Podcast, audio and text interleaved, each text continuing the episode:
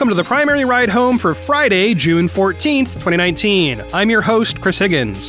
Today, the DNC confirms the list of candidates for the first debates, plus which of those candidates will appear on which nights.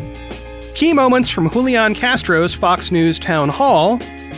Schultz takes a break from his independent run, and a profile of Gabbard's childhood. Here's what you missed today from the campaign trail.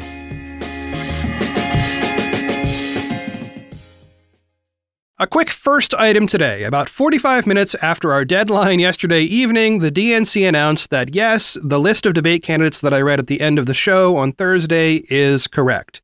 So, score one for the math nerds over at 538 who tracked polls and finances for months, and in the end, they got it exactly right.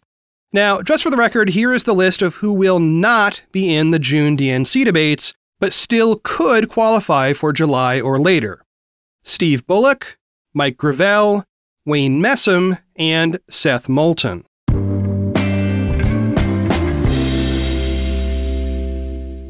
Okay, and now the part you really want to hear. This morning, the DNC selected which candidates will appear on each night of the upcoming debates.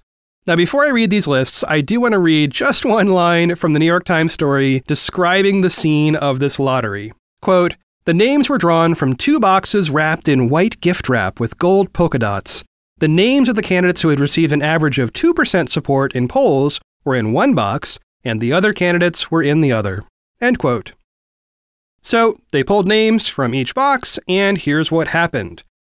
On the first night, Wednesday, June 26th, we will have Cory Booker, Julian Castro, Bill de Blasio, John Delaney, Tulsi Gabbard, Jay Inslee, Amy Klobuchar, Beto O'Rourke, Tim Ryan, and Elizabeth Warren.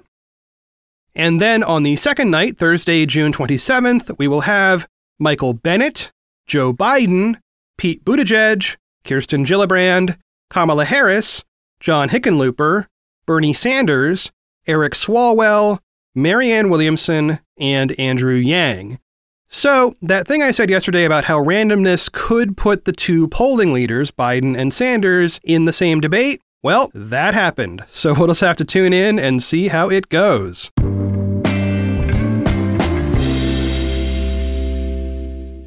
Last night, Julian Castro appeared in Tempe, Arizona for a town hall on Fox News. The moderators were Bret Baier and Martha MacCallum, and the event was held at the Tempe Center for the Arts. Now, let me briefly describe the room to you. It looks to me like a very large lobby, you know, like the entryway to a theater. It's not inside the theater, but instead, a bunch of chairs have been placed throughout that big open area by the front door. That placement allowed Fox News to do two things. First, they were able to group people all around the candidate who was at floor level with them. And second, there's a giant glass wall that let in tons of beautiful Arizona sun. Okay, so let's get into some of what actually happened during the town hall event. The moderator spent the first five minutes of the hour asking Castro about the Clinton campaign and its handling of the Steele dossier. I'm going to play a clip here that starts near the end of Castro's initial answer and then runs through the second round of questioning on the same topic. The question he's answering here in the first part is basically how was Clinton's campaign's handling of the Steele dossier, which in part was derived from foreign sources, different from President Trump's statements earlier this week that he would accept help from foreign entities in the upcoming election? Listen in. The Mueller report laid out 10 different instances where the president either obstructed justice or tried to obstruct justice. And yesterday was one more example of why that's the case. I think, you know, a few years from now, whether it's 10 years from now, 20 years from now, we're going to look back on this as Americans, not Republicans or Democrats or liberals or conservatives, and say, what in the hell was wrong with that president? You know, and there has been bipartisan pushback. You know that Republicans and Democrats um, talking about concern about foreign influence, foreign interference, and uh, bipartisan pushback on how he answered that question. But to Martha's question at the end there, what do you say to the people who look at Hillary Clinton's campaign spokesman, Brian Fallon? He told the Washington Post in October 2017 The first I learned of Christopher Steele or saw any dossier was after the election, but if I had gotten handed it last fall, I would have had no problem passing it along and urging reporters to look into it. Opposition research happens on every campaign. understanding what you're saying about the framing of the moment, but you see the concern about the double standard here. What I remember about that situation was that the late Senator John McCain of this state of Arizona, an honorable man who had served his country honorably, and who, by the way, the president goes out of his way to insult even after his passing, which I think is unpresidential. What I remember is that uh, he and others um, uh, did go to the proper authorities, to the, the intelligence agencies, with that information. And so the question on the table for the president yesterday was if this kind of information came your way, would you go to the FBI? Would you go to our intelligence agencies? Well, that's exactly what John McCain did with that information. So these situations are just completely different. And what's most important is not what happened in the past. I don't understand why on this network and in so many, you know, conservative circles, people are still talking about Hillary Clinton. Hillary Clinton is not on the ballot. Those of us who are running are on the ballot. And this kind of became a theme of the night. The moderators kept drawing comparisons between Castro and his fellow candidates, or Castro and the president, or Castro and Clinton, or, as in the following question, Castro and Kellyanne Conway. And in basically every instance, Castro declined to criticize his fellow candidates. He did address the actual questions, but deflected the portions that had to do with Democrats. He certainly had no problem criticizing Republicans. So here is the next clip. Today, a federal watchdog agency recommended that White House counselor Kellyanne Conway be fired for violating the Hatch Act, essentially campaigning while in federal office. When you were HUD secretary, the same agency accused you of the same thing. Uh, President Obama gave you a pass. Should President Trump give Kellyanne Conway a pass? Thank you for the question. Um, let me let me just uh, explain sort of what happened back then, and also let me apply that to the political climate that I think that we have today. Uh, so in 2016, when Hillary Clinton was running, I was doing an interview at the HUD studio, uh, I think with Katie Couric, and um, we were talking about HUD business, about housing, and and then she asked me a question about the presidential race, and I said, well, just let me put on my other hat and, and I talked about why I supported Hillary Clinton. Um, somebody complained that that was a violation of the Hatch Act. And, you know, we consulted with our HUD general counsel, and they said, you know what, that, that, that is. And so I said, I made a mistake. I'm going to make sure that I admit that and that we will do everything that we can so that I understand where those lines are and that everybody else on my team understands where those lines are. I think it's important for leaders to be able to acknowledge when they've made mistakes and then to be able to take proper action to correct that. The difference between me and Kellyanne Conway is, and the Office of Special Counsel pointed this out, she violated the Hatch Act, and instead of saying, okay, look, I'm going to take these efforts to make sure that doesn't happen again, she said, to hell with it. I'm going to keep doing it. They said that she had repeatedly done that. That's the difference. I don't, I don't think that we're going to find anybody, either in this race or in our homes and in our community, that has never made mistakes. The true test of a leader is what do you do when you make that mistake? Are you big enough to own up to it and then make sure that you correct what you do in the future?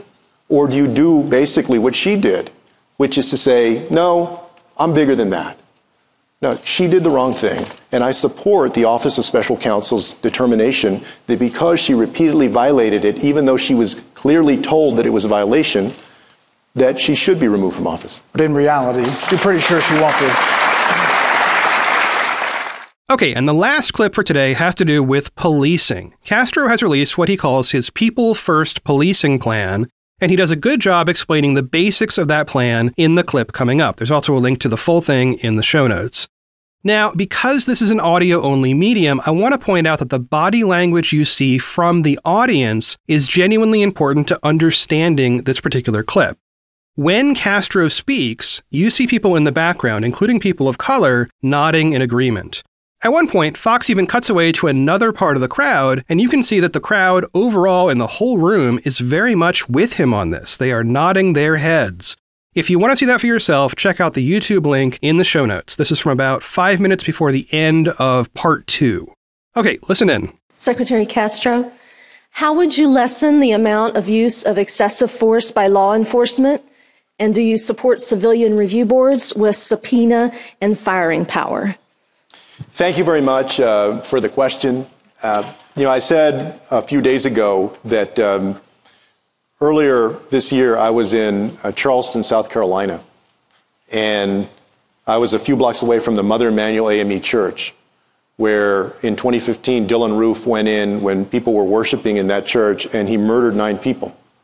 And then a few hours later, he was apprehended without incident, as I believe he should be apprehended without incident, taken into custody, taken to trial, and punished. Uh, but then what about Eric Garner? And what about Stephon Clark? And what about Jason Pero? And what about Sandra Bland? And what about Tamir Rice? And what about Laquan McDonald? And what about Pamela Turner? And what about Antonio Arce here in Tempe, Arizona?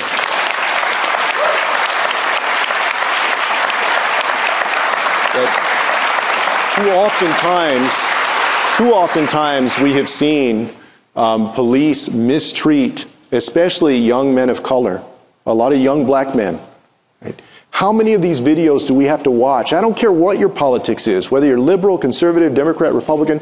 We're in an age of technology where you see the video now. How many of these videos do you have to watch before we understand that even though we have some great police officers, and I worked with some of them as mayor of San Antonio, that this is not a problem of few bad apples. The system itself is broken, and we need to fix it. And that's why I've That's why, you know, I proposed this police reform plan. Nobody else on the campaign trail has done this, but I was proud to do it because I'm going to speak up for the voices of folks who often don't get somebody to speak up for them. And it's called for um, things like greater accountability through these review boards, through a use of force standard that says uh, basically that police departments shall not use lethal force unless all other reasonable alternatives in the situation have been expended um, and that holds them accountable for those actions, that creates more transparency, that ensures that police departments have the support they need to recruit as well as possible, right, and to retain the best officers, and does things like that are simple and straightforward, like create a database of police officers that have been decertified. You know that right now we don't have a, a federal database that shows which police officers have been decertified because they engaged in egregious misconduct.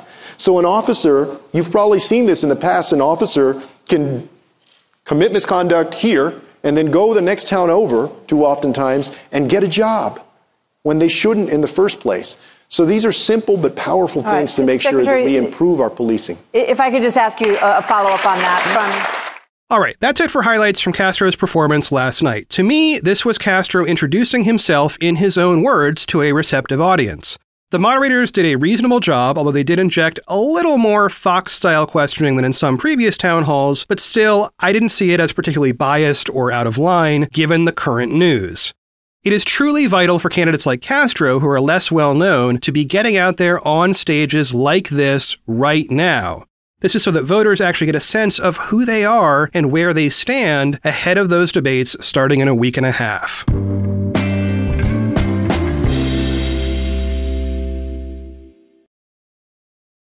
Achieving a gorgeous grin from home isn't a total mystery with Byte clear aligners. Just don't be surprised if all of your sleuthing friends start asking, What's your secret? Begin by ordering your at home impression kit today for only $14.95. Byte Clear aligners are doctor directed and delivered to your door. Treatment costs thousands less than braces. Plus, they offer flexible financing, accept eligible insurance, and you can pay with your HSA FSA. Get 80% off your impression kit when you use code WONDERY at Byte.com. That's B-Y-T-E dot com. Start your confidence journey today with Byte. The comfort of your favorite seat is now your comfy car selling command center, thanks to Carvana. It doesn't get any better than this. Your favorite seat's the best spot in the house. Make it even better by entering your license plate or VIN and getting a real offer in minutes. There really is no place like home. And speaking of home, Carvana will pick up your car from yours after you finalize your offer. Visit Carvana.com or download the app and sell your car from your comfy place.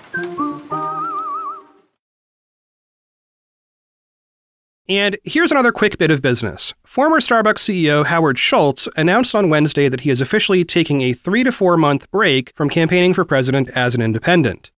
This follows a radical cutback in social media activity right after Joe Biden started his run and rumors that Schultz might be taking a break because he had back surgery. Well, he confirmed that. Reading from a Politico story by Pia Deshpande. Quote, in an email to supporters, Schultz said that after experiencing acute pain in Arizona while visiting during his exploratory campaign, he underwent three separate back surgeries in the state over the following two months. The potential candidate wrote that his doctors foresee a full recovery if he takes time to rehabilitate, adding that he will spend the summer doing so. End quote. So, just a reminder Schultz has been considering a run as an independent, not trying for the Democratic ticket. But some Democrats have been worried that he might pull votes from the left if he does run. So let's allow the man to recover from his three surgeries, and we will continue this conversation in, okay, checking my calendar here, September or thereabouts.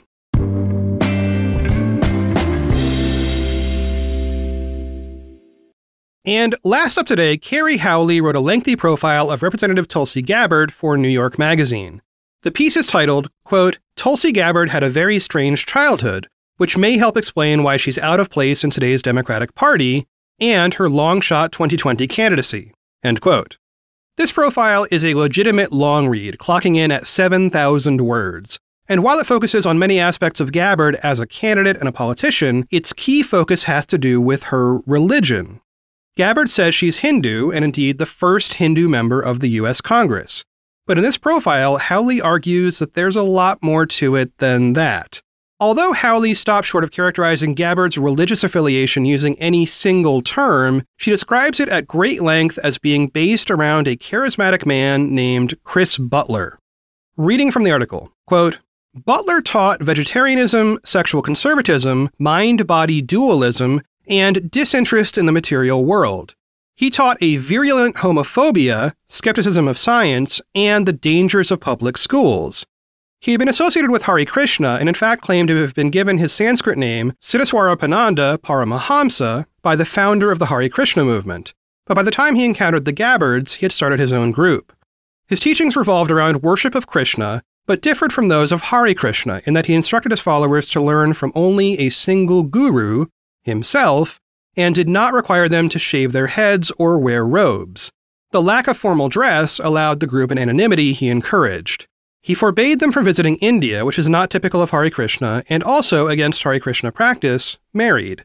His wife was one of his followers, Wai Lana, a popular yoga instructor who later had a long running instructional yoga series on public television. Abraham Williams, Tulsi's husband, has helped with filming Wai Lana's videos. His mother also works for her. Whenever Butler traveled, he'd have the homes he stayed in lined with tinfoil to protect against electromagnetic radiation. End quote. I could go on, but, you know, 7,000 words. So Gabbard was born into this religious community known as the Science of Identity. She was homeschooled as a child, and according to the article, her first major exposure to the broader world was during her military service in Iraq. This is one of those articles where a summary does not do it justice. I will say this one line stuck out at me as essentially the thesis of the piece. Quote, How far does our commitment to religious diversity extend? End quote. That is the key question I think we should ask when reading this article. So check out the last link in the show notes for 7,000 words on Gabbard, including a ton of stuff about her politics and service in Congress, not just the religious stuff, that I genuinely did not know about. Well, that is it for one more episode of the Primary Ride Home. I have been your host, Chris Higgins. You can always find me on Twitter at Chris Higgins. Well, y'all, it is Friday, and I am genuinely psyched about that. I have got a busy calendar here, including naps and hanging out with the cat, and maybe, maybe visiting Portland's Rose Garden, which I am told is in full bloom right now. That is, if I can fit it in between my lazy days. As always, thanks for listening, and I will talk to y'all on Monday.